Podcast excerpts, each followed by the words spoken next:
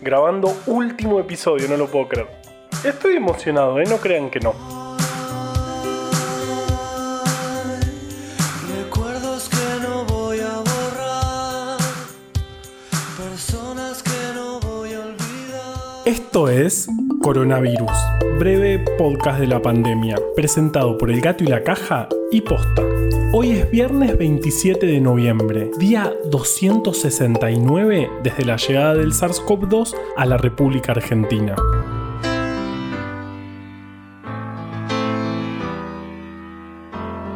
Bueno, llegó el final. Como dice la canción, todo concluye al fin, nada puede escapar, todo tiene un final, todo termina. Todo tiene un final, O como dice la otra canción, nada es para siempre, nada es para siempre. No me digas amor que te falta valor, porque nada es para siempre. No me digas, mi amor, que te falta valor, porque nada es para siempre. O como dice otra canción, Popotitos no es un primor, pero baila que da pavor. A mi Popotitos yo le di mi amor.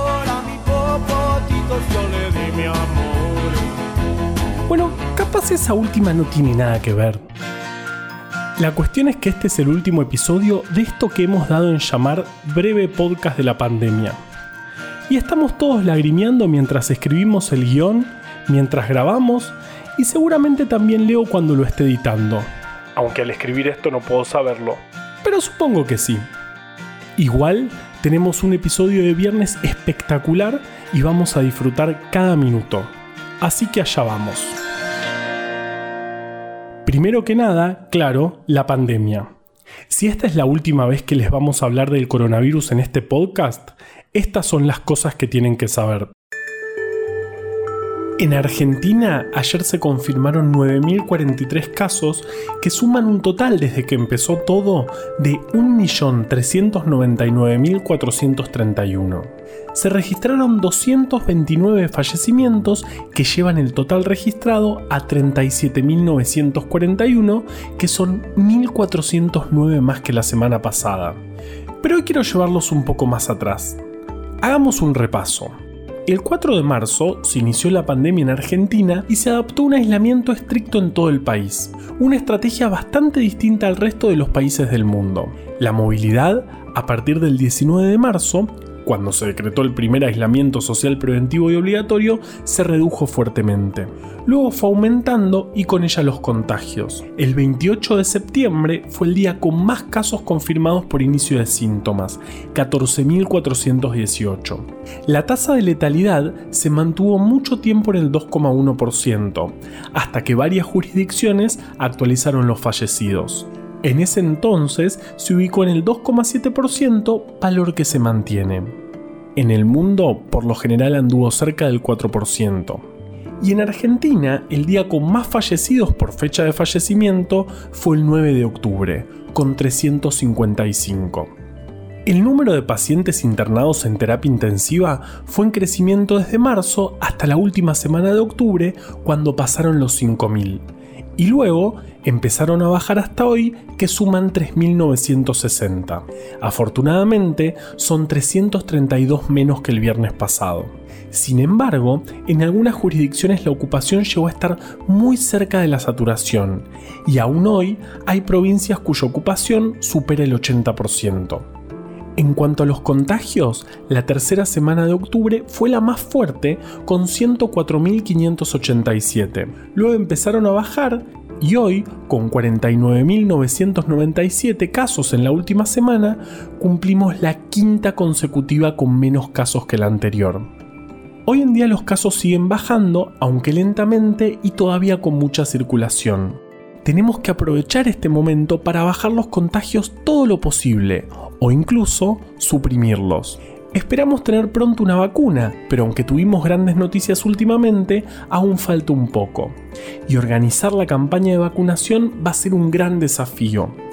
Viendo lo que pasa en Europa, es necesario que podamos tener, cuanto antes, una parte importante de nuestra población protegida y mantener siempre la menor cantidad de casos posibles.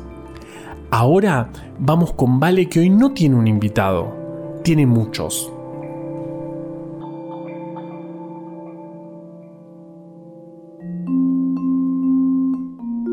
Si este fuera un viernes normal, acá es donde les contaría que vamos a hablar con una persona que sabe mucho sobre un tema y le vamos a preguntar un montón de cosas. Pero hoy no es un viernes normal.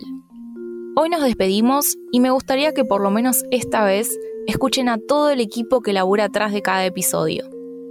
Nunca estuve sola dentro de este armario.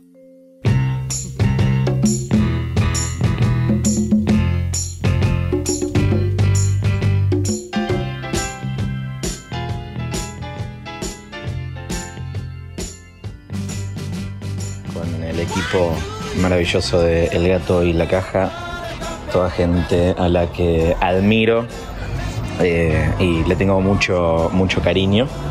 Poder compartir con ellos las primeras jornadas de definir el formato, ir encontrando la voz, el tono, la forma, dándole de a poquito vida a este hermoso podcast es sin duda es una de las satisfacciones más grandes que me dio no solo esta, esta experiencia puntualmente, sino todo este año profesional. Y, y por otro lado, poder generar un, contenido absolutamente necesario para, para la audiencia. Información eh, chequeada, verificada, clara, comunicada, sin estridencias, sin estrés, sin enloquecer, sin ansiedad y, mm, compartir historias que eh, al menos yo desconocía la enorme mayoría eh, y poder aprender, no solo como productor, sino también como oyente del breve podcast. Lo que hicimos con el podcast que nunca pensé que iba a ser es el podcast. El breve podcast es un formato diseñado en, en tiempo récord, en la madrugada del anuncio del aislamiento. Eh, recuerdo a eso de las 3 de la mañana mandarle un mensaje a Pablo de Gato y decirle no puedo parar de pensar en que tenemos que hacer un podcast juntos vinculado a esto que está pasando. Eh, y él como un manija cuando se despertó me contestó y creo que unas 12 horas después teníamos el, el MVP, el primer de- modelo de- del episodio y al día siguiente salimos. Eh, es algo que todavía no puedo creer y, lo cuento en cada oportunidad que, tengo porque es este, creo que eh, una, demostración muy clara de- de una de las coincidencias más importantes entre cómo labura Posta y cómo labura El Gato y la Caja. Mi nombre es Luciano Banchero, soy director de contenidos de Posta y productor ejecutivo de Coronavirus, breve podcast de la pandemia. Lo que más me gustó de hacer el podcast fue hacer el podcast. Eh, mi momento favorito del podcast es en el comienzo de un episodio en que Carva está contando que va caminando por la calle y se pregunta quién le daba el nombre a tal o cual calle, entonces empieza a hablar de General Paz y de Saavedra y en un momento dice, ¿y Cabildo? ¿Quién fue Cabildo? Ah, no, Cabildo no fue una persona. Y me acuerdo de que cuando estaba leyendo el guion de ese episodio me reí con ruido en ese momento, me pareció graciosísimo. ¿Qué hice para el podcast que nunca creí que iba a hacer? Intentar leer un paper sobre rayos cósmicos. Igual no lo entendí. Em, yo soy Flor y en el podcast participé en la escritura de los guiones. Lo que más me gustó hacer del podcast fue todo lo que tuvo que ver con diseñar los familiares inventados de Carballeda. El primo, el, cuñado, el abuelo, la abuela, el- eh, los padres no son inventados, son reales, pero las anécdotas tal vez sean inventadas. Eh, amé todo ese trabajo. Por supuesto que mi momento del podcast favorito es eh, Carva cantando en noruego y eh, los jueves de recomendaciones. Por Dios, qué buenos son los jueves de recomendaciones. que hice para el podcast que nunca creí que iba a hacer? Buscar en serio argumentos en contra de la luna. Soy Juancho y colaboré con la escritura de todos los episodios. Lo que más me gustó de hacer en el podcast primero que nada es conocer al equipo del gato y la caja, que son lo más, y eh, sumarme a las grabaciones del episodio largo de los viernes, me hacen reír mucho. Eh, me acuerdo el día que grabamos a Carva cantando en noruego, eh, me reí con hasta llorar. Y otra cosa que me gusta un montón y que nunca dejaron de sorprenderme esa capacidad de relacionar pudín de mandarina con pandas, con virus. O sea, cómo pueden agarrar dos temas que no tienen absolutamente nada que ver y con eso llegar a una conclusión. Mi nombre es Lucila, soy periodista, trabajo en posta y en este podcast trabajé en la producción. Lo que más me gustó de hacer en el podcast es eh, haber hecho podcast, porque nunca había hecho esta experiencia y recuerdo cuando empezó toda la, cuarentena y la pandemia que eh, Lucho Banchero me llama y me, dice, ¿tenés ganas de hacer algo? Y, y nada, empezamos con esta locura. Lo que hice para el podcast que nunca pensé que iba a hacer era un día empecé a ponerle efectos. Primero fue una risa de Alf, después empezó a venir los Simpsons y después empezó a desmadrar todo. Y un día Carva estaba cantando trap, se puso a cantar en vikingo, y se armó esto que, nada, es una, una, experiencia hermosa. Soy Leo Fernández, editor de sonido, y lo que hice en este podcast fue editar y compaginar cada uno de los episodios. Bueno, eh, lo que más me gustó del podcast sin duda fueron las conexiones entre historias de Carva en particular hay un capítulo que me fascina en el que conectó autocines con videollamadas, eh, desfasaje de audio y epidemias, que me volvió la cabeza. Lo que nunca pensé que fuera a ser, bueno, la verdad nunca pensé que fuera a ser la portada de un podcast. Yo soy Belenka Kefuku y trabajé en el diseño gráfico de la identidad visual.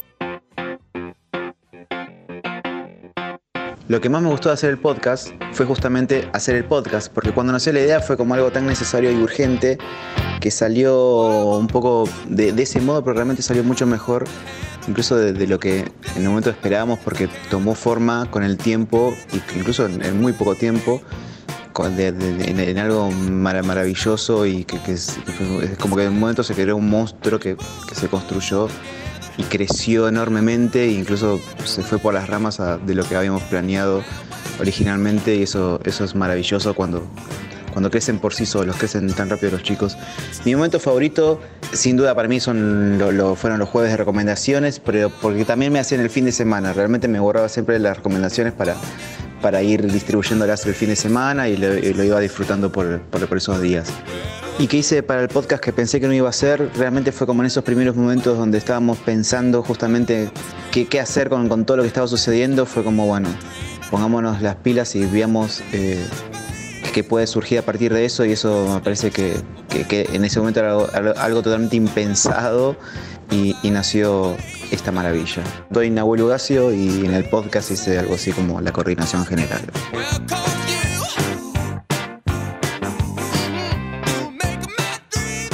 Lo que más me gustó de hacer el podcast fue el equipo que logramos armar y lo hermoso que trabajamos durante todo este tiempo y los mensajes que nos fueron llegando de quienes escuchaban el podcast. Es increíble ver que hay gente que nos escuchó.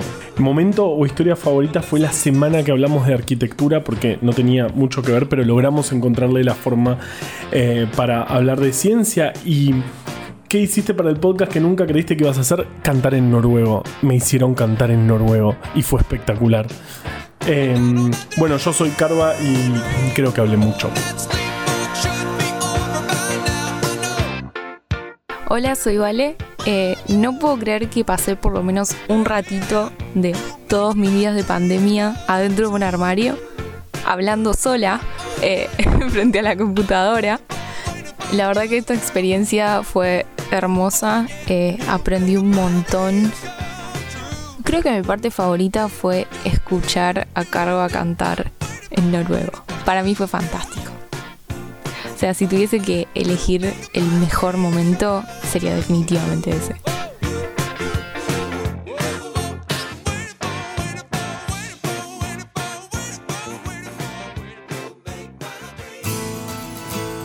Toda la semana estuvimos hablando de cosas que se terminan, de despedidas, de telómeros, apoptosis y erradicaciones.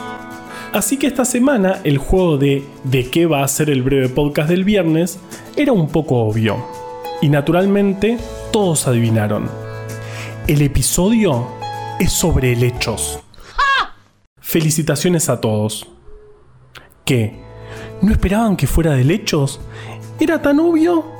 ¿Les parece que no da hablar de helechos en el episodio final del breve podcast? Sí, esto no es derecho y no tengo ningún inconveniente en decírtelo. ¿Soy el único que ama los helechos? Vivimos en un país independiente, soberano, libre, con libertad de expresión, sin censura. Que...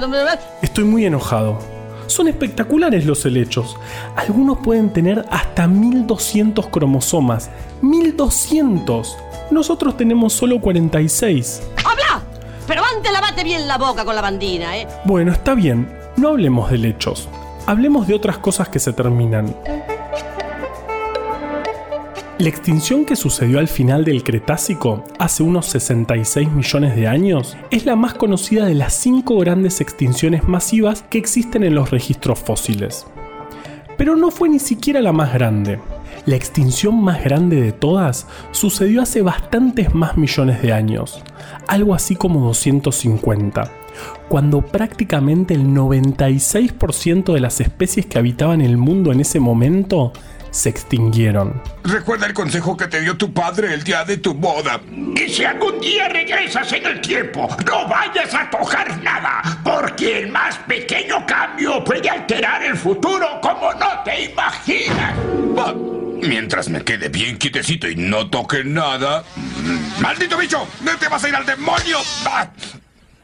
Pero fue solo un insignificante mosquito. No puede cambiar el futuro, ¿verdad? ¿Verdad? Pero bueno, todavía no había dinosaurios en ese entonces. Y todo es más memorable si hay dinosaurios en el medio. Si no, piensen en la semana entera que las palomas me invadieron el balcón. Todos se acuerdan de eso, porque había palomas involucradas, que son casi dinosaurios.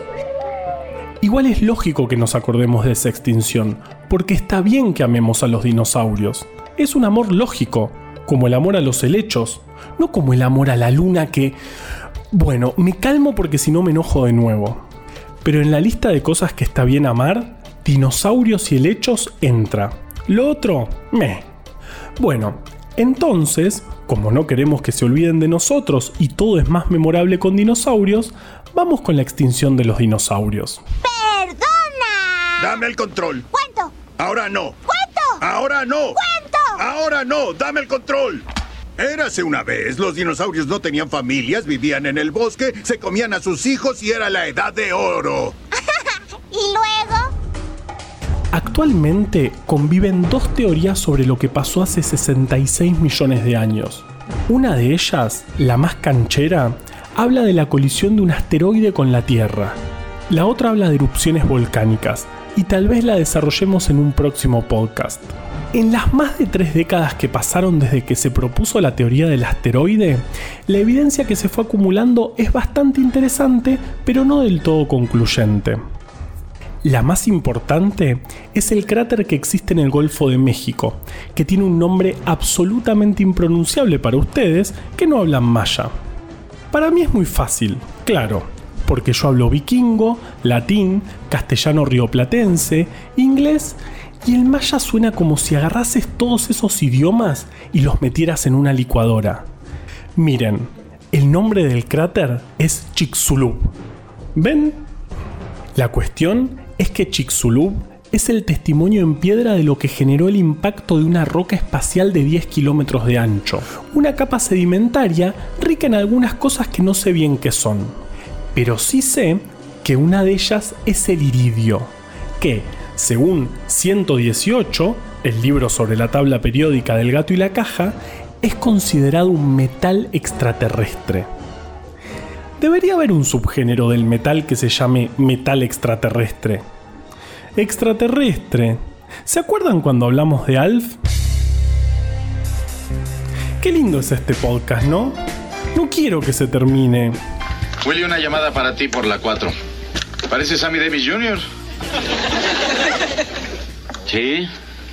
Oye, ¿Qué te pareció mi clave secreta? ¿Por qué me llamas al trabajo? Prometiste que te quedarías en la tienda. Ya no tenemos duraznos enlatados. ¿Me, llam ¿Me llamaste por unos duraznos? Bueno, también necesito hojas de uva, celofán amarillo y una tarjeta para el pie. ¿Tarjeta para qué? No estás escribiendo lo que te pedí, ¿verdad? No lo estoy. Bueno, perdón. Les decía que el iridio es muy escaso en la corteza terrestre porque debería haberse hundido cuando el planeta aún estaba en formación para ser parte de su núcleo. Por eso, la alta concentración de iridio en la zona es un indicio de que allí hubo un impacto con un asteroide. Eso y que desaparecieron los dinosaurios, claro. Porque sospechar un mega impacto de meteorito a partir del iridio, ignorando el detalle de la muerte simultánea de millones de dinosaurios, es como sospechar un crimen a partir de una manchita de sangre en la pared, ignorando el cadáver tirado en el suelo. Digamos que hay indicios más evidentes que otros. Pero el fanatismo por los dinosaurios también hace que nos olvidemos de que hay otro indicador muy interesante los fósiles vegetales. Los fósiles de plantas son indicadores excelentes de los cambios en el ambiente. Y si estamos interesados en entender con la mayor precisión posible qué pasó con la vida en la Tierra al final del Cretácico, hay que dejar de lado a los dinosaurios y mirar un poquito más a las plantas. América del Norte tiene un montón de restos fósiles de plantas del final del Cretácico, que, además, están muy bien documentados. Los microfósiles de plantas, polinesporas, y los megafósiles, sobre todo hojas, nos pueden dar muchos tipos de información sobre la misma historia. Este registro fósil de plantas es bastante consistente con la hipótesis de que el impacto del asteroide no solo mató a los dinosaurios, sino que se llevó puesto bosques enteros, y que, de hecho, lo siguió un invierno global que llevó a la extinción en cascada a lo largo de toda la cadena trófica terrestre es decir, una extinción masiva de plantas, de animales que se comen a esas plantas y de animales que se comen a esos animales que se comen esas plantas. ¿Cómo dice? Hay otros escenarios que incluyen incendios a nivel global, pero no hay evidencias concretas de, por ejemplo, carbón fosilizado en la capa del impacto, algo que sería esperado si ese fuera el caso. Pero hay algo muy interesante en los microfósiles. Los relatos de extinciones masivas suelen terminar en el momento de la extinción, pero uno podría preguntarse qué pasa inmediatamente después. Bueno, acá es donde entra a jugar el objeto de nuestro amor. No, la luna no. Los helechos. ¿De verdad pensaron que no les iba a hablar de helechos? Les dije que esta semana me pensaba dar todos los gustos. Los helechos son plantas que se reproducen a través de esporas, que son, básicamente, bolsitas llenas de células germinales de la planta. Estas bolsitas están preparadas para enfrentar situaciones muy adversas, lo que le sirve a la planta para asegurarse la continuidad de la especie. Esas esporas se pueden encontrar en forma de microfósiles en la capa geológica correspondiente al final del Cretácico, es decir, cuando sucedió la colisión del meteorito. Y resulta que entre el 70 y el 100% de los microfósiles encontrados entre esas rocas son esporas de helechos. Estas esporas, entonces, dan lugar a lo que se conoce como pico de helechos, ya que, gracias a ellas, las primeras plantas en recuperarse luego de cada extinción masiva fueron los helechos, que germinaron y se elevaron sobre una tierra desolada. Es más, esta conservación de las esporas de helechos entre capas de rocas es usualmente un parámetro muy confiable para determinar la línea que separa el periodo anterior y el posterior a una extinción. Y la aparición de picos de helechos no solo se limita, en este caso, al norte de América, lo más lejos del cráter de México que se encontró un pico de lechos es en Nueva Zelanda, lo que sugiere que la escala del impacto del asteroide fue bastante grande a nivel global. Lo que no se encontró fueron restos de botellas de vidrio y macetas colgantes, que es donde crecen siempre los helechos pero seguramente eso lo encontrarán los seres que investiguen la próxima extinción masiva.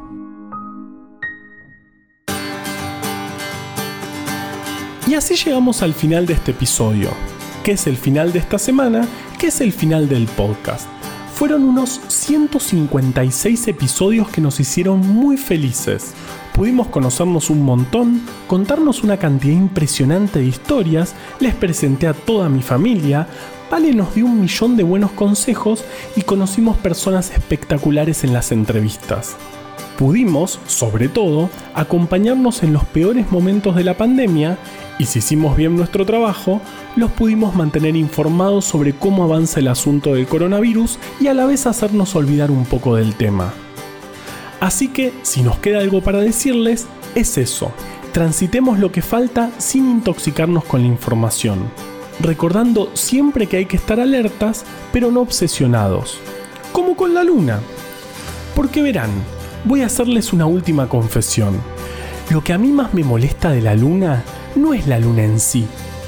Lo que me molesta es que obsesionarse con la luna te hace olvidar de lo grande, hermosa y llena de historias que es la Tierra. Este podcast se extingue acá, la frente en alto, lista para cabecear ese meteorito. El año que viene volveremos a ver el sol, renovados, más fuertes, haciéndote compañía en la cocina o en el balcón sin pedirte nada a cambio. Como los helechos. En nombre de todo el equipo, gracias por acompañarnos en este viaje. Los amamos.